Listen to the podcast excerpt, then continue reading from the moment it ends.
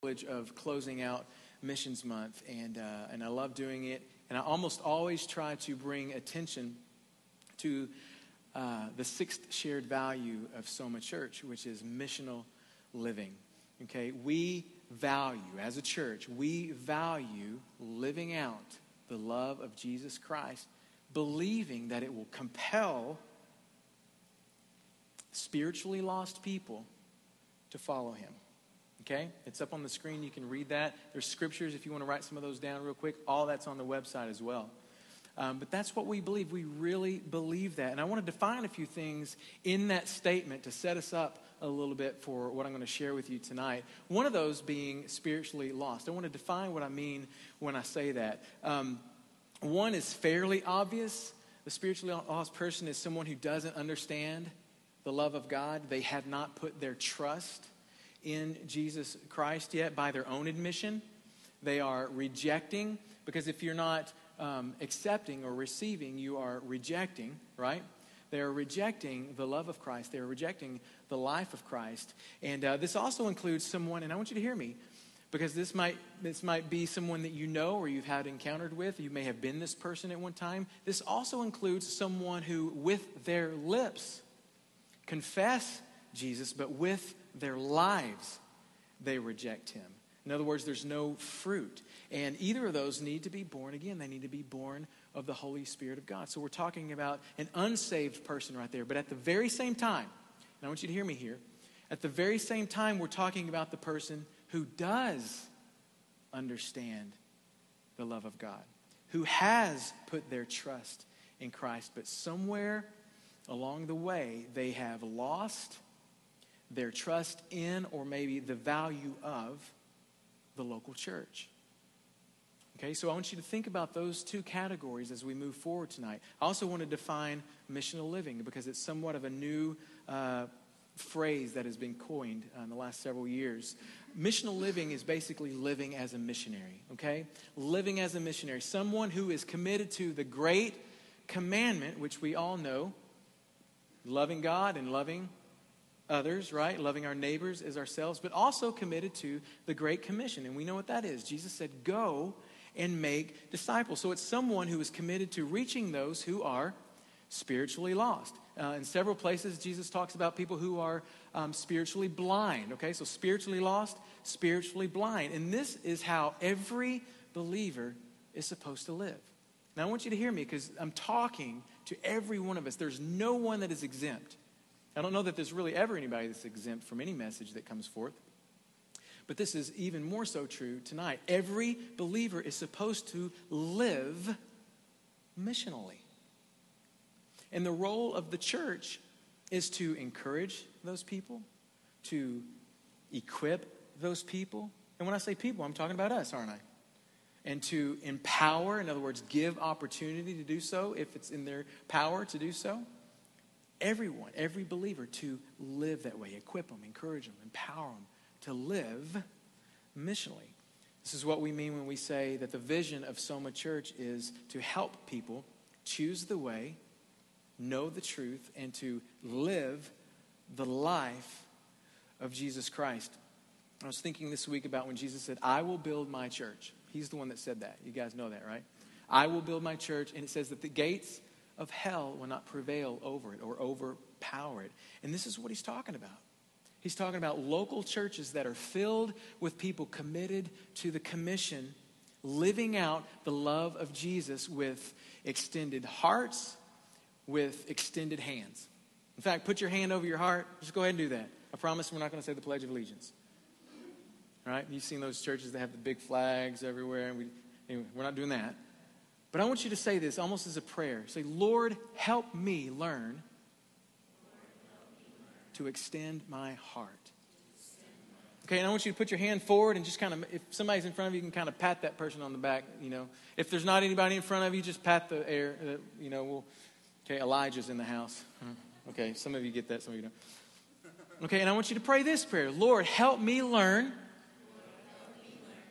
to extend my hand. This is really important, isn't it? You know, over the last several decades, the local church as a whole There are exceptions.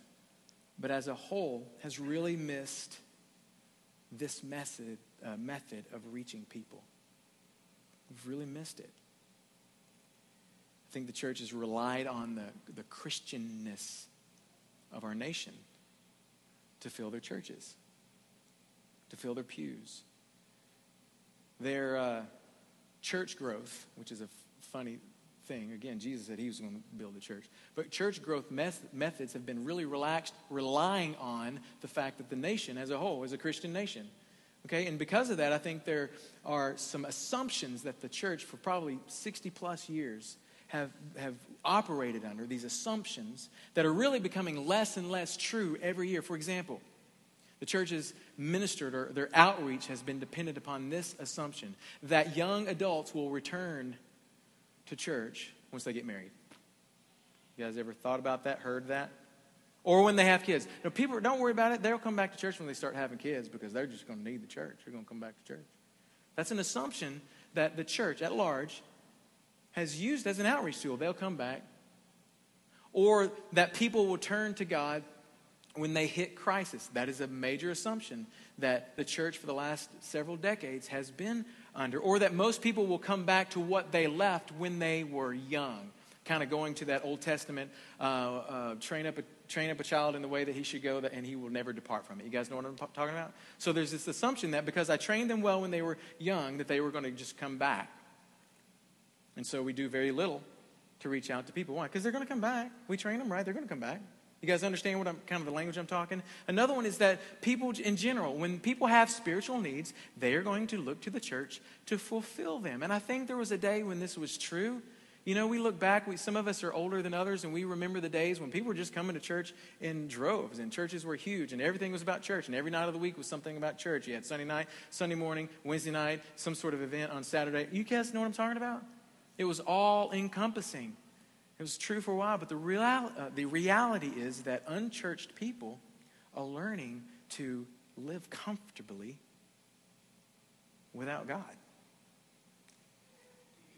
You guys hear what I'm saying? That's the reality. The culture that we live in, people are living pretty comfortably without God, without church. Affluence has helped people believe that they have all they need for life. And when I say affluent, I don't mean that everybody's rich. Okay? You think about the poorest person in this country could be rich in another country, okay? So I'm not talking about that, but that idea that we have everything, I don't need God, I have everything I need right here in front of me. That whole idea that people turn to God in a crisis. Listen, I honestly don't think that people think that the church can do anything about their needs. They're not looking to the church to help them with their needs anymore. Church is irrelevant in a lot of ways. Think about this you can only come back to something that you've known. Isn't that true? You can only return to, come back to something that you've previously known. What about the second and third generation of unchurched people? What do they have to come back to? Now, they can come to church, but as far as they're going to come back to what they've known, not if this is the third generation of an unchurched family. You hear what I'm talking about? These assumptions have gotten us into a lot of trouble as it relates to outreach. Uh, outreach. Something that is, you know, in the scheme of things, relatively new is this whole personalized, Googleable um, spirituality that really doesn't demand anything from anyone or anything else. In other words, people can get their spiritual needs fixed online. They can listen to podcasts. They can listen to, um, you know, they can watch services, worship services, they can read blogs, they can do all that. And none of that's intrinsically evil, but it's, it's really hurting the effectiveness of church. Can you feel me on that? Can you feel what I'm talking about? I have a little spirit of seriousness. You know, maybe I'll, I don't know. But I'm kind of serious. I'll try to lighten it up. But it really breaks my heart that so many believers, even, are unconnected to church because they feel like it doesn't help them or the church has hurt them. There's a variety of reasons why someone who loves the Lord doesn't love his body. Amen? Part of the problem is that the model of church, the model of church that most of us are familiar with, is designed to reach and help churched people. Now let that sink in for a second. The model of church that most of us are familiar with is designed, set up, ran, positioned to minister to churched people. And that's not bad because that's what the church is for the building up and equipping of the saints. Paul says that in Ephesians 4. But as it relates to reaching out to the community, we're not even hardly thinking about unchurched people. We're depending upon those old assumptions that they're just going to come into our doors. How many of you know they're not coming into our doors anymore? Can I get a hallelujah? Not hallelujah that they're not coming, but I hear what you're saying. Let me rephrase that. I want you to write this down. This is my sermon in a sentence for tonight, and I want you to get this, and you'll see how this applies. Our model must match our mission. Our model must match our mission. And this is true of anything. You can apply this to anything in your life your home life, family, uh, your work, your school, your sports, your activities, uh, anything, right? We're applying this to the Great Commission. Our model must match our mission. I love what Jesus says, really, anywhere. Anything that Jesus says, anytime, transcends uh, culture. It transcends. Are you laughing at me? You are. My brother in law. I'll deal with him later. But think about it. Anything Jesus says at any, at any time, even though he said it way back then, it's super retro, but it's always relevant. It transcends time, it transcends culture, it transcends all of those things. And so when you ask yourself, well, what is our mission? Um, or more specifically, what is our method? You can always look to what Jesus said. And I want you to turn to Matthew 5 because he says something here that is timeless. It always works. It doesn't matter if they're unsaved or unchurched. It doesn't matter if they, they um, have church in their background or if they don't have church in their background. The people that we're trying to reach out to, what he says here is timeless. He says, You are the light of the world. Matthew 5, verse 14. Most of us are familiar with this verse. You are the light of the world. Now, I want you to think about what he's saying. What an honor it is for Jesus to call us, literally, what he calls himself. And he doesn't do that to elevate us in any way. If anything, he does it to indicate what we have in us. There's a place in John where he says, I have come as light into the world so that everyone who believes in me will not remain in darkness. Another place in John, he said, I am the light of the world. He who follows me will not walk in the darkness, but will have the light of life. Lift your hand to the Lord and say, Thank you that I have the light of life. Come on, give me some, give me some feedback here. Thank you, Lord, for the light of life. There's another place in John where he says, While I am in the world, I am the light of the world. And then in Matthew, we're hearing him teach us something that's profound, but is really important for us to get. He says, You and I are the light of the world. You and I are the light of the world. Tonight we sing, Christ in me, Christ in me, Christ in me, the hope of glory. Be my everything. Right? You guys remember that? Christ in me, Christ in me. That's Colossians 1.27. We, we talked about that a couple weeks ago. Christ in us, the hope of glory. The hope of glory, the hope of, of peace, the hope of refuge, the hope of safety, the hope of provision, the hope of protection, the hope of uh, all kinds of stuff. Paul says in Romans 2, and I don't know if you've ever read this or thought about it, but he says, You yourself are a guide to the blind. Wow. A light to those who are in darkness. Have you ever thought that you are a guide? Everyone in this room, if they have Christ in them, then they are carrying the hope of glory. And Paul says in Romans 2 that you are a guide to the blind, you are a guide to the lost, you are a guide to the weary, a light to those who are in darkness. And, and that's why he goes on to say, a city on a hill. Y'all reading that there? A city on a hill cannot be hidden. And you have to think about that, what he's saying culturally. Most of the cities in that area, in that day, were made of that, that white limestone stuff. I've seen it. It's super bright. I mean, it literally gleams in the sun. You wouldn't be able to miss it because um, cities, a lot of times, were strategically built high up on a hill. So whether it's reflecting the sun during the day or whether it's glowing with the light of the oil lamps in the windows from the people that live there at night, you guys know what I'm talking about? Anyone who is weary from travel, or maybe someone that was running from trouble, they would see that city from afar and hope would rise up in them. My situation is about to change. A city set on a hill cannot be hidden. Then he says, Nor does any light, anyone light a lamp and put it under a basket, but on the lampstand, and it gives light to all who are in the house. Now, real quick, I want you to say in the house. Say it into your hand. In the house. You got it? Now put it on the shelf for a second because we're going to come back to that. Okay? Look what he says. No one lights a lamp and then puts it under a basket, but they put it on a lampstand. We know that a lampstand is kind of tall because everybody knows that the higher a light is lifted up, the more territory it will be able to cast light upon. That makes sense, right? We know that. That's like a that's like a eternal truth. I don't know. We know that that's true. Listen, this is about influence. What he's talking about is influence, our ability to be influential to the area around us. He says, Be a city on a hill. Don't, don't hide your light. If anything, put it high above. Lift it up as much as you can and be an influence to those around you. So many of us do not take advantage of the realm of influence that God has put us in. And we certainly don't do anything to extend that realm of influence, and we do very little to increase the ability to influence. And yet, this is what he's talking about. Look what he says next Let your light shine before men.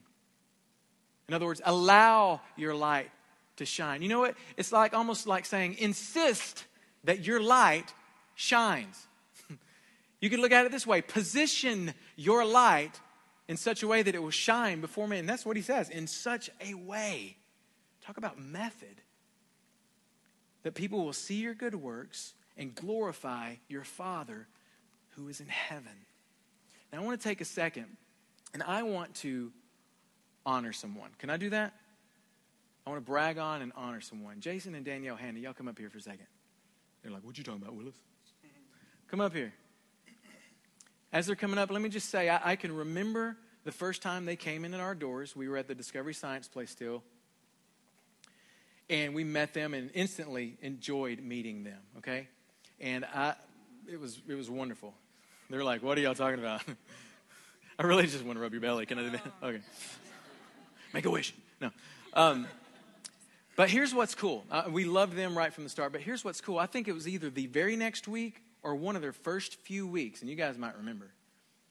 I saw them approach, I don't know who it was, maybe another couple or a single person or whatever, and took them out to eat. You remember that? Do you? You do remember that. And I remember going, You've had kids since then. well, he hasn't and he remembers. I remember. You remember, Melissa? And I remember just going, That is so cool. They're new here. They shouldn't be taking people out. And then I thought, Why not? It's not about being a part of the church, it's about being a believer. They're just doing what they do. And I loved that. And along the way, over the past four years, five years, something like that, they, these guys have served in some capacity faithfully, almost week to week. And they've opened their home and they've opened their house. They're leading a life group now. They're leading a life group, people. They have three crazy kids. And this one is bound to be just as energetic as the other three. And they're opening their hearts, they're opening their hands, they're opening their home. And I just want to honor you guys. You, you're the bomb. Okay? Now I want you to stay there. I want you to stay there because. And I want, um, I would like Lori Cook to come up.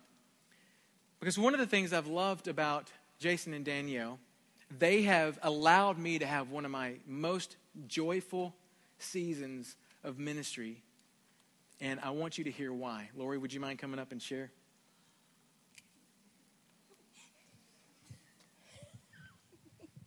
Uh, so this is the first time I've ever done anything like this. I'm a little nervous, like giving a testimony because this is not my background.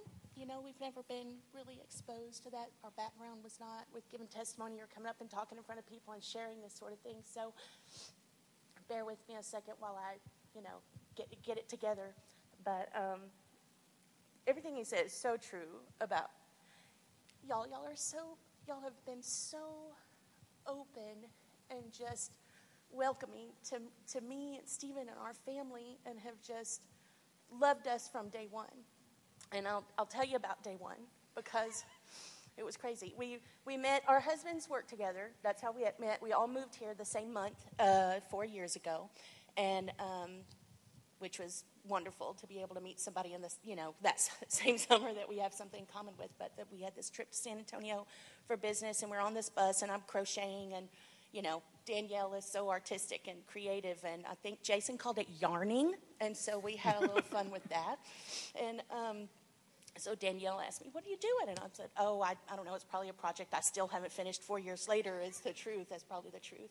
Because she finishes everything in like 30 minutes and I take four years. So, so we have some differences about our personalities. but, um, so I wrote it down because, you know, I'll forget. But, but uh, we had this wonderful meeting where we set for, it's a seven hour trip from Tyler to, I think it was about seven hours. And we talked the most of the way, you know, and got to know each other some and, and just really connected. And one of the first things that, you know, we always, we eventually the, the conversation came to religion. Came to talk about religious stuff. And I was like, well, you know, my background's a little funny, so I don't want to offend you with, I think I even said that, with some of, you know, something I say. So I just kind of don't talk about it because it's, you know, first of all, painful and hard to talk about. And you don't, and you want to connect with somebody that you like, you don't want to immediately put them off with, well, I'm kind of, you know, got a background. And she was, that in fact fired her up. She's like, oh no, let's talk about it. And eventually we ripped it out and discussed it. But, but I like that about you. You know, it's one of the things I love about you. And you being so, you know, just sitting back listening, nodding, yeah, agreeing. when the two of us get going, you know. But um, to tell you a little bit about that background, my husband and I grew up. Uh, in the same church, which was pretty strict and legalistic. It was, um, which is, you know, a lot of people have, been through that, and, and that's okay. That's okay for some people. It wasn't necessarily okay for me. I'm not downing anybody. I don't want to be negative. That's not what this is about because everybody, God puts us where we're supposed to be, and we have our journey, and, and, you know, it goes the way it's supposed to go. But it shaped our perceptions about God and how He deals and interacts with people. And um, and you know, and sometimes I just want to tell you in that way for us, what we're experiencing here in Soma is, is, is in some ways, many ways, the opposite of what we experienced in our past. Um, the loving acceptance, the you know, openly praying for you, just, you know, really ready to, to be there, whatever your needs are. I've experienced that with so many people here. I can look around and point, point you all out. Um, I'm very grateful for that uh, first of all. But um, I want to emphasize shown. They, have shown us, y'all have intangible ways, you know, what God's love is, what it means when we're struggling and hurt and broken and feeling that way. And I've ugly cried on her shoulder so many times about, not Jason's shoulder, but I'm sure he's seen it, but ugly cried about things that have just hurt me so much in the past and being separated, feeling separated from God. And I'm sure, you know, everybody has their feelings about that or have been through things like that. I'm sorry, I don't want to. I'm going to start crying. You know, I'm going to bawl here in a minute. Um, but um, anyway, I was saying, I'm usually better at speaking in public. This is a first for me. But like I said, you know, we grew up keeping a Sabbath in the holy days, and um, one time when Soma was was honoring the the Jewish the Passover, I, I don't remember how many years was it three years ago. You'd invited me to that, and I really connected through that. And I was intrigued, and I was saying I'll never go back to another church ever, because you know I'd been raised in this church and it split and it splintered and went in all these different ways, and the relationships we had with other people were we're, we're separated. And that was our foundation, like Tony was talking about, where you live and breathe that church, and that's your whole life. And, you know, I never thought I would have an opportunity to be in a place where I feel that again, or even, and I experienced this on a completely different level that I did before. Um, you know, Danielle would quote scripture with me and pray with me, and when and and there were things that that we would talk about that uh, you know she would say, well, that's just you know that's not God, and point that out, and that was in, in really the way you reached me with that was to be, you know, hug me and tell me that's not God, you know, and let's pray mm-hmm. about that. And I can't tell you how many times that made a huge difference. Um, like I said, they invited me, and I, one of the things y'all notice I'm a crier. If you see me around here, I cry a lot. And when I came to Soma, I was overwhelmed with the worship here. I had never experienced the presence of God like that before in my life. And to come in front of, to come with all these other people who love God and are in different parts of their life and they don't, you know, you don't know what somebody else is going through, but we all get to stand in front of God and praise Him and acknowledge Him. And we have that privilege of doing that. And I was overwhelmed with that the first few, well, the first few times I came here several years ago. And I was, and I would leave and just feel almost crushed with this feeling of gratitude and fear because I'd not experienced that and I, and I didn't know really what, what was, was happening there. Didn't know how God was going to deal with me. And I've been back and forth and back and forth just out of fear of not having a place, not knowing what God wants out of me. Um, you know, I have a lot of walls. We had walls. And by you being there for over the years, where I'd, whether I'd come or not, you know, whether I would say, whether I would come every week or I didn't come, or you were always there loving us, being our friend, showing us what God is. I love you too. But it's it's made such an impact on my life. I've had this thing inside my heart that I always wanted to have a place to go and have my family come and worship with me, and I, you and I take up the whole back row. My new son-in-law plays the guitar with yours. My daughter is playing with little kids in the back, te- teaching, with the ki- teaching the kids. I get to raise my hand and praise God and not feel, you know, awkward anymore about that. And it's such a level of gratitude. I don't know if I can express that. Um, I don't want to forget anything. I want to talk about God's mercy and grace because you guys have extended that to us. And you know, our background was legalistic, and we were always told, you know, you have to do these certain things to gain God's grace and measure and love. That is an egregious lie that the enemy puts out there to keep you from being with God, being near God, being having a relationship with Him. And that is something that I have been shown by all of you, but and you guys especially being in our home and loving us and just showing us mercy even when we you know don't necessarily disagree you know agree about whatever with religious stuff and that's always been like what about this what about that we have these great conversations but that's, that is a lie. And that, that we, we are separated from God by not doing everything. He loves us, period, the end. Um, you know, y'all never stopped inviting us to church. You never stopped inviting Stephen to softball. You know, your kids call us Aunt Lala and Uncle Stephen. You know, we're your family. And right before, right before church, we were, well, when we were talking about missions, we were talking about signing up, and you know, she wants to go to Israel. I'm sure they both want to go to Israel and wherever else God takes them. And, she, and I said, she goes, "Yeah, I want to go," but she pointed to tiny baby here. Well, you've been on missions with me for the last four years. Mm-hmm. You've been missioning me. You've been missioning my family. Wow. You may not have left this area, but you have been missioning us as a family. And we love you so much. And we're so grateful. You know, like I said, I've got my little row back there. My daughter, who's always who's been a believer for a long time and had a, a different path, we have just now got to worship together together this summer for the first time with her new husband, and that's been an enormous blessing.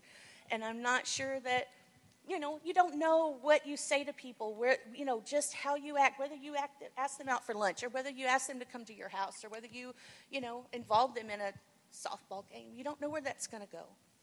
And I'm so grateful. I'm so blessed by all of you, by all of you for loving me and loving our family. And, and y'all have a real gem, the light's shining. So, I love you.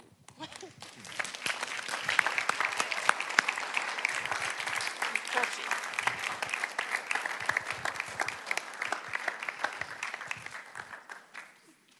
It's good stuff, isn't it? I'm going to have the worship team come up. I want to share one more thing out of Scripture with you while they're coming. You know, sometimes as a pastor, you know, you, you're constantly dealing with um, difficult things, difficult circumstances, difficult testimonies, difficult lives. Um, and sometimes you ask yourself, why, why am I doing this? Just being honest. Right? You know what my answer has been lately? Stephen and Lori Cook. That's why I do this. Miguel and Stephanie, Sam and Caitlin, Lauren, the wee one, whose name whose name skips my mind right now because of all the babies that are around here. I can't keep up with. Amen. I want to share one more verse with you, and then the team is going to um, share a song with us. Um, again to give us another opportunity to worship. And it, it was in Mark chapter 8, verse 22. And, and it says that they came to Bethsaida. It's talking about Jesus and the disciples. They came to Bethsaida and they brought a blind man to Jesus and implored him to touch him. Can I just say that that of all the checklists that we need to have in our life, and we need checklists, don't we? I need checklists. But something that is not on our checklist that needs to be added to our checklist is bring a blind man to Jesus. Amen. So that Jesus can touch him. Amen. Don't you love that? Underline that in your Bible. They brought a blind man to Jesus. Now, this is the people in the community. But they heard they were coming. In fact, if you look at that first line, they came to Bethsaida. I got to show you something. And you can write these things out by your Bible. You know, it's just in our language, it just says they came to Bethsaida. But you know what that word actually means? They came as one with influence. They came as one carrying influence. They came as one exalted on a lampstand. And where did it say they came into? Where did it say they came into? Bethsaida. You know what Bethsaida means? Beth, of course, means house. Everybody grab it. Let's bring it back off the shelf. Beth means house, like Bethlehem, house of bread. Bethsaida means house of fish. What did Jesus say that he called his disciples to be? Fishers of men. So the disciples, Jesus and his disciples, came carrying influence into the house of fish in such a way that it was illuminating so much of the house. And that influence caused the people in that community to bring a blind man to Jesus. Isn't that good?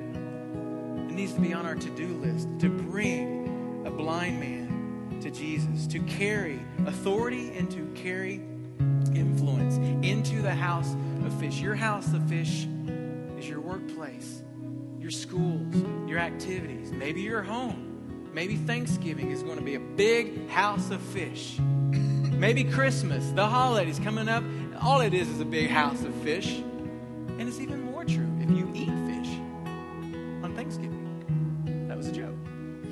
And yet so true. Look what it says next. And I need a, I need a, Brian, can you come help me? Is that cool? All right, this is my, this is my prop. You're more than a prop, but you're my prop. Listen to this. Taking the blind man by the hand, he brought him out of the village. And after spitting on his eyes, and laying his hands on him, he asked him, Do you see anything? And he looked up and said, I see men, but they're like trees walking around. And then Jesus laid his hands on his eyes, and he looked intently and the man was restored and he began seeing everything clearly. That word clearly means um, as from a distance. In other words, he had perfect vision. It wasn't, oh, it was, oh. You hear what I'm saying? And Jesus sent him to his home, saying, Do not even enter the village. So apparently the guy didn't live in Bethsaida. But Jesus said, Do not enter the village. I want to show you something. Remember what it said? It said, Jesus was a response to the request touch him, heal him. Jesus said, hmm. Grabs him by the hand. This is slightly awkward, but we're going to. Brings him over here outside of the city. Isn't that right? And then begins ministering to him. By the way, in a way, like, what is happening? Jesus is spitting in the dude's eye. Never done that before. Not only that, but it says that Jesus put his hands on him, did something, asked him, Do you see anything? I see a little bit. Really? What's up with Jesus? Is he losing his touch? I see a little bit. See men, but they're like trees walking around. Jesus touched him again. I don't think Jesus was thrown off. I don't think he was freaked out. So I'll come back to that, but let me just say something. The reason he brought him out of the city, Matthew 11. Woe to you, Chorazin. Woe to you, Bethsaida, for your unbelief. It will be, it will be better for Tyre and Sidon, two other cities that were wicked. It will be better for them in the day of judgment than it will be for you. Think about what Jesus is saying. He's calling out two cities on purpose, one of them Bethsaida, for their unbelief. I mean, nails them. It's going to be bad for you on the day of judgment because of your unbelief. Where did they come into? The house of fish, the house of unbelief. I want to do something for you, but I need to get you out of that atmosphere. That's not the right atmosphere for you. So he brings him out of the city but remember, this guy must have been caught up with this city. And so maybe he did have a lack of faith. Maybe unbelief was something that was in him that just, I, I don't know. Because it says the people brought the man to him. God could have been like this. i Got to go to Jesus. So could it be that Jesus was just dealing with the man where he's at? How you doing? I don't know. I mean, I see a little bit. It's like, okay. Now what do you see? And it's powerful because I think, just like the church for the last several decades, they had this little method. And this is what we do, this is how we do it. And Jesus is telling us, you know what? Our method needs to match our mission. This is what's unique to this person. This is what we need to do. This is who we need to be right now. Sometimes you can say, hey, bro, this is what you need. You need it. But sometimes we have to say, I'll be patient. I'll listen. Amen. This is important, isn't it? And at the end, he tells him that now that he sees clearly, he said, Go home. Go back to that place of unbelief. Don't go back to that. But think about it. That's all he had known. It kind of is true that we go back to what we know. We've got to offer I don't even know how to say that. A new present, a new future. Amen. Let's stand.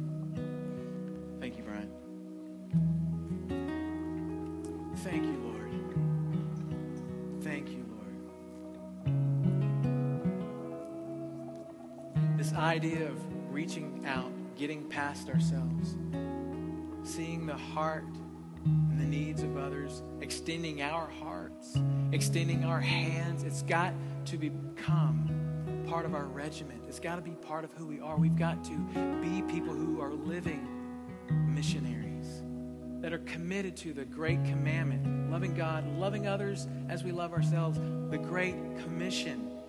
Go, make disciples. Let your light shine in such a way that they will see your good works. They will see what's in you, Christ in you, the hope of glory, and put their faith in God.